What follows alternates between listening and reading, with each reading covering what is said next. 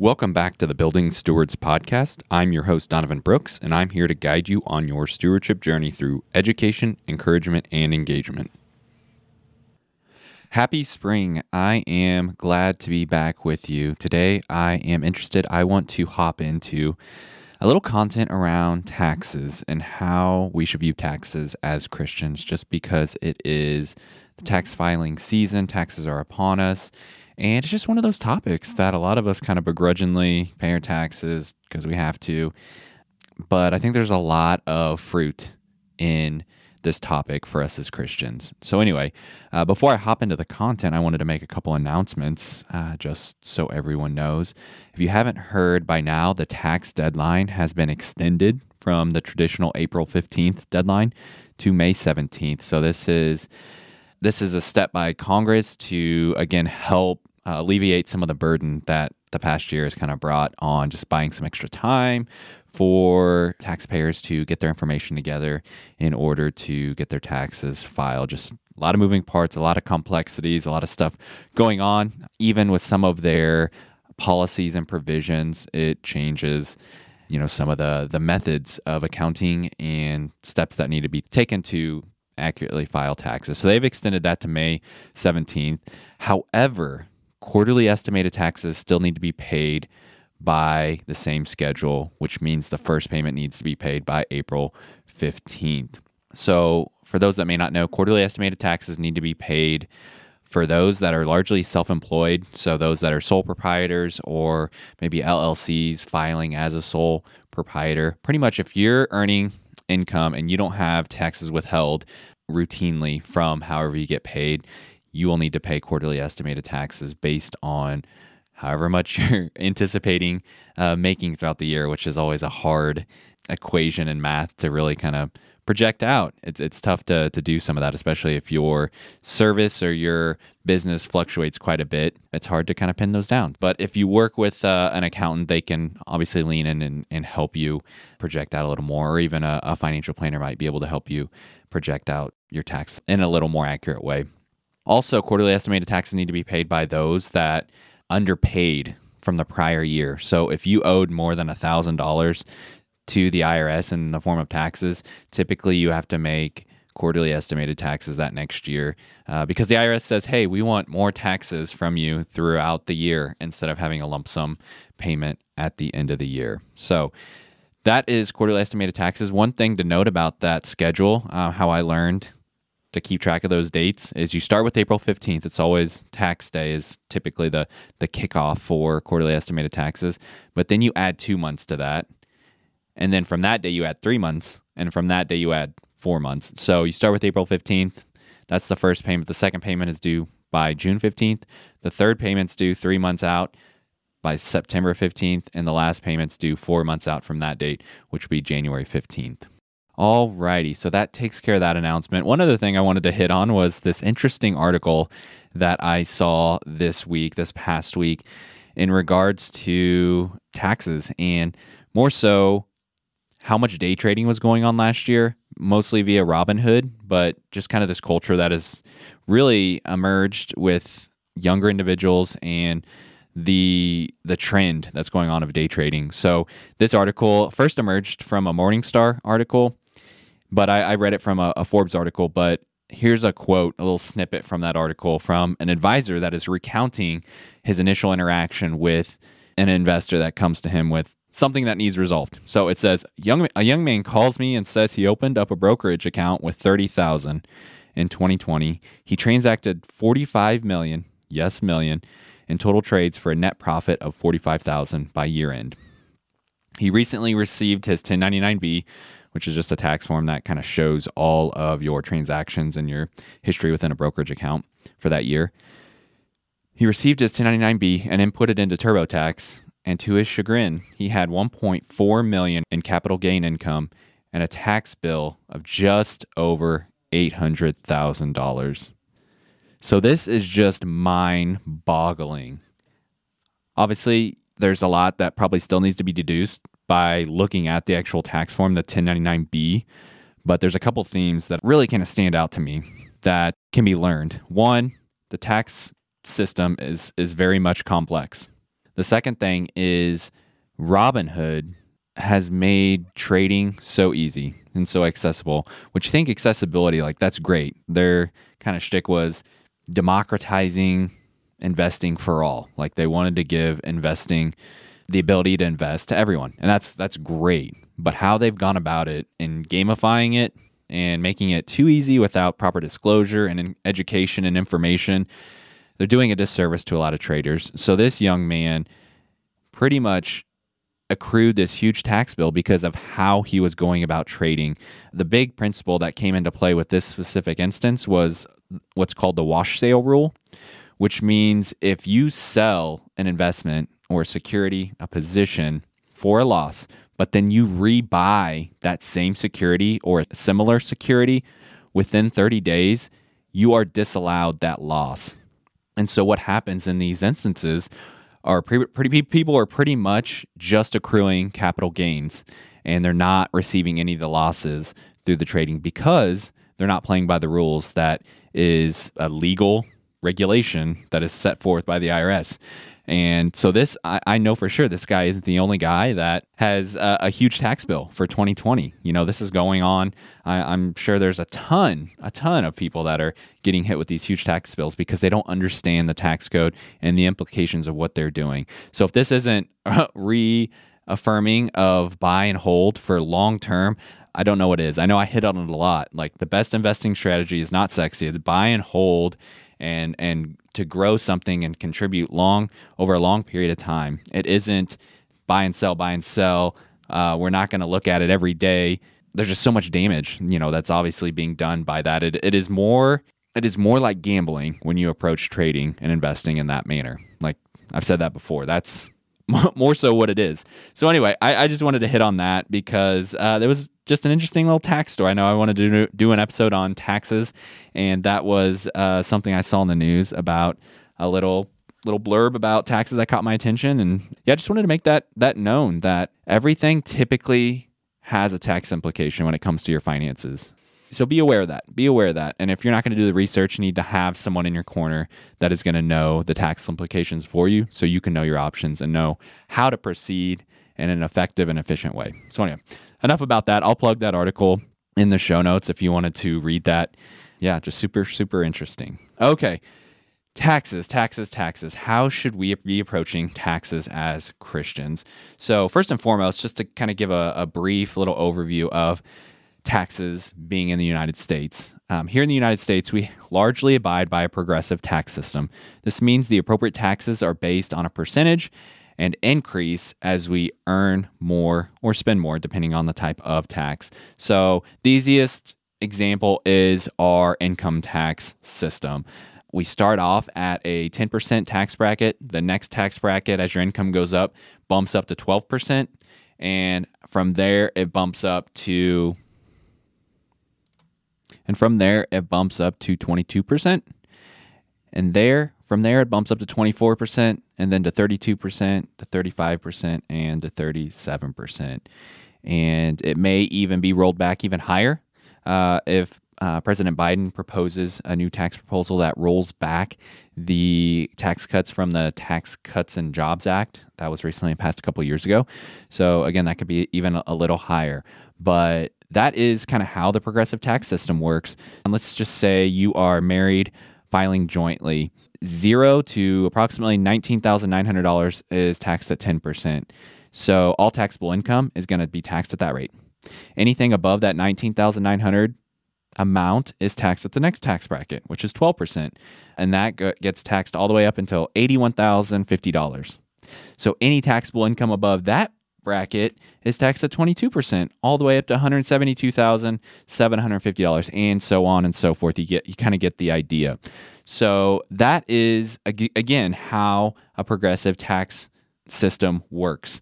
And we've always really to my knowledge in the modern era have always abided and lived by this progressive system. We have other types and forms of, of taxes and excise taxes and sales taxes that again are more so based on a percent. It may be capped, but it's based on a percent. So the more that you spend, the more you're paying in taxes. So as you can see, we are in this place of supply and demand within the labor force, the more that you can make yourself in demand, the higher you're going to get paid for what you do. Subsequently, this means the more that you're going to get taxed because you're making more money. What does this mean for us as Christians?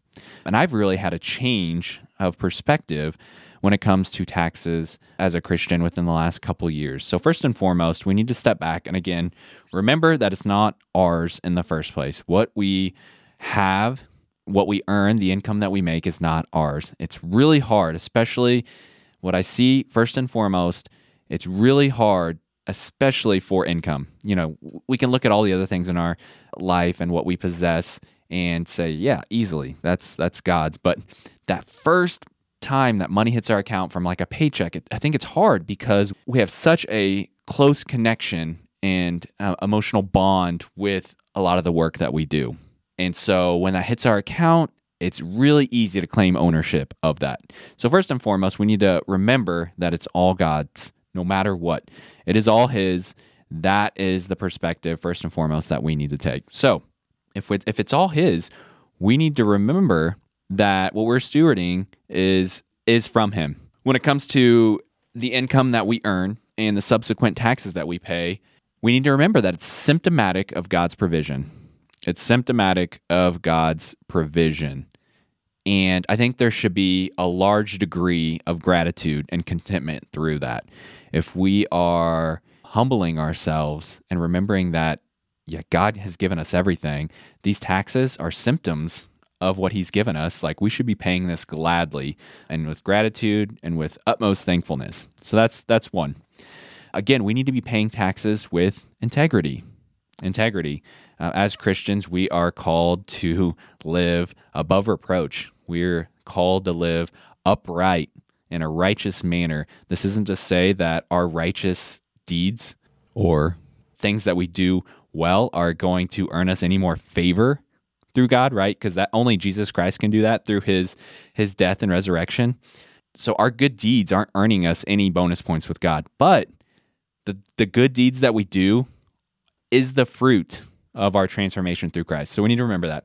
Paying taxes with integrity is the fruit of our heart's transformation through Jesus.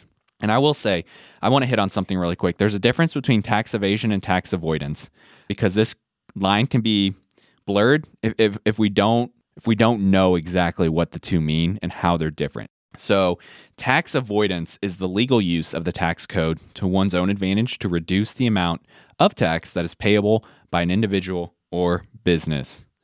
Let me read that again. Tax avoidance is the legal use of the tax code to one's own advantage to reduce the amount of tax that is payable by an individual or business.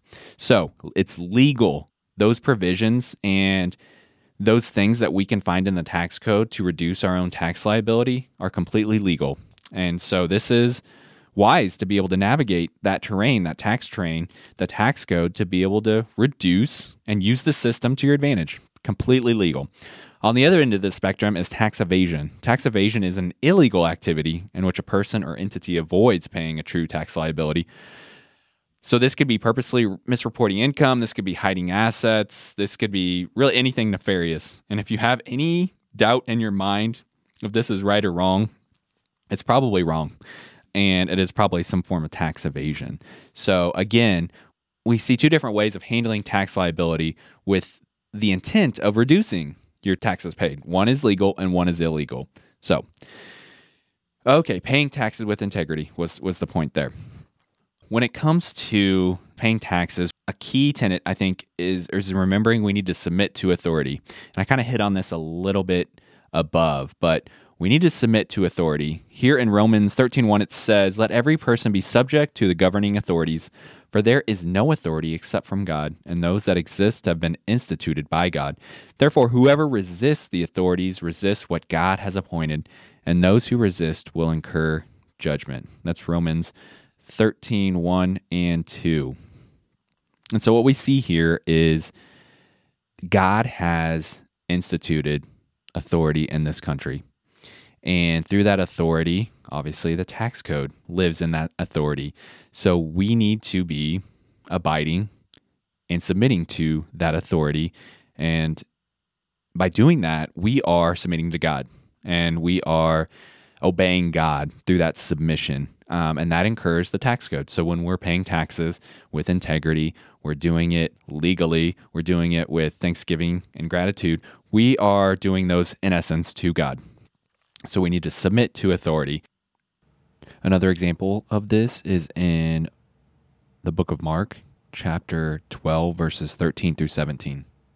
It says this And they sent to him some of the Pharisees and some of the Herodians to trap him in his talk. And they came and said to him, Teacher, we know that you are true and do not care about anyone's opinion, for you are not swayed by appearances, but truly teach the way of God. Is it lawful to pay taxes to Caesar or not? Should we pay them or should we not? But knowing their hypocrisy, he said to them, Why put me to the test? Bring me a denarius and let me look at it. And they brought one. And he said to them, Whose likeness and inscription is this? They said to him, Caesar's. Jesus said to them, Render to Caesar the things that are Caesar's, and to God the things that are God's. And they marveled at him.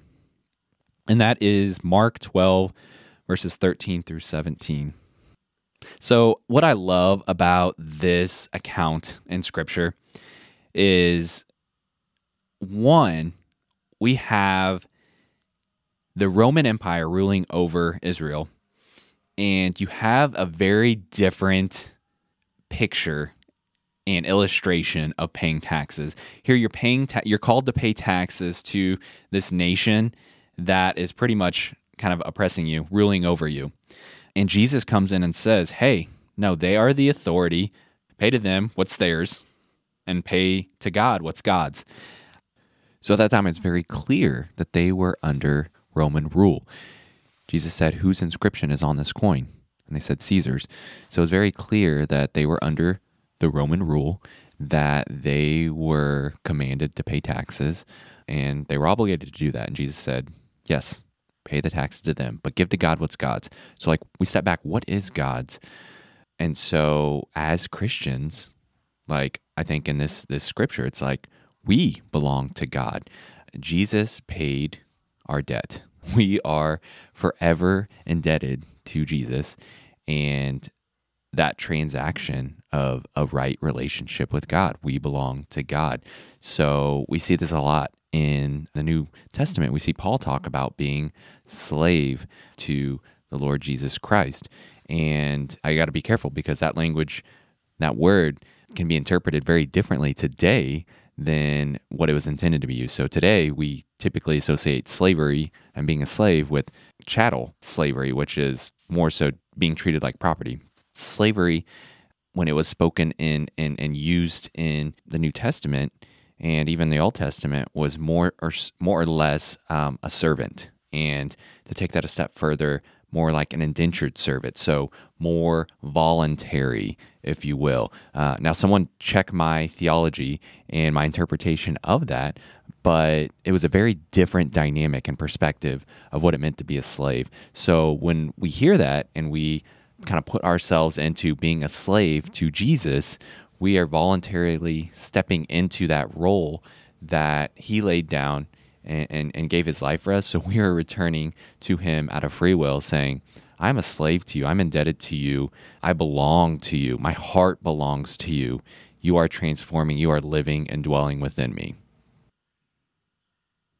So, anyway, to round it out, we should be remembering that taxes are symptomatic of God's provision. So when we have to pay a lot of taxes, we need to remember it's because we've been provided for. Um, in regards to how we're paying our taxes, typically through income or assets, we need to remember that we've been provided and given a lot. So there is a lot of responsibility through that. First and foremost, we need to check our hearts. We need to be grateful we need to be content as well. We need to remember that it all belongs to God, and we need to be humbling proceeding through the process of just paying those taxes. Next, we need to be, again, paying taxes with integrity. We need to remember that there's a difference between tax evasion and tax avoidance. Tax evasion is illegal, and tax avoidance is completely legal and is taking advantage of the tax code. So, whichever one we're doing is a direct reflection of our heart. You know, if we are using tax avoidance, then we are using the knowledge of the tax code. We are being wise with how we're navigating the tax landscape. Completely legal. If we're ta- avoiding taxes, then you know we need to repent of that. It is illegal. It is probably abhorred in, in God's eyes. So we need to turn from that and yeah, start paying taxes with integrity. And then lastly, we need to submit to authority. This is more of a posture in just what we're seeing and how we're paying our taxes. So we need to remember again that the authority, there's no one that's an authority that hasn't received that authority but from God. So we need to remember that. So by submitting to the authority that we're paying taxes to, we're submitting to God and we are uh, just being obedient in in regards to paying those taxes. So we need to submit to authority and remember that by doing that, we are submitting and obeying God and His command. Alrighty, so that was a, an episode I wanted to do on taxes. Thanks uh, for sticking with me. If you if you stayed and listened to the whole episode, time for your call to action. Again, maybe maybe you need to review. Maybe you need to reflect on um, just your heart when it comes to paying taxes. Are you begrudgingly paying your taxes? Do you get upset? Do you kind of curse the the government and the IRS? Are you more moderate or do you choose that time to really reflect on how much God has given you? When you look at how much you paid in taxes for the year, do you say, wow, like God, you've given me so much that this is the evidence? So that would be just something for you to take some time to reflect on maybe as we go through this tax season. So, ooh, I wanted to read a review that I got on Apple Podcast. The Bustinator says Donovan has great insight into the financial world and how it relates to our walk with Christ. The episodes are well recorded. His voice is pleasant to the ears, and every episode I listen to is is very informative. Keep up the great work. I'm consistently looking forward to the next episode. Thank you so much, the Bustinator. I appreciate your kind words, and as always, these these um, reviews, these great reviews, just are wind in my sails to continue to create good content to continue to be obedient to the Holy Spirit in spreading helpful information when it comes to personal finances and our faith walk. So thank you again, the Bustinator. That will continue to be some some wind in my sails. All right. Thanks for listening so much. I appreciate you. If you could continue to share this with anyone that you know, uh, friends, family, colleagues, anyone that you think would find this valuable, again, I would appreciate you so much. If this is your first time listening, don't forget to hit subscribe and follow this podcast to continue to get updates as they are released. Again, thanks for being with me on this journey as I talk about all things faith and finance. And until next time, the best is yet to come. The information in this podcast is for educational and entertainment purposes only. Because it is general in nature, it does not take into consideration the listener's personal circumstances. Therefore, it is not intended to be a substitute for specific, individualized financial, legal, or tax advice. To determine which strategies or investments may be suitable for you, consult the appropriate qualified professional prior to making a financial decision. This podcast is not engaged in legal, financial, or other professional services.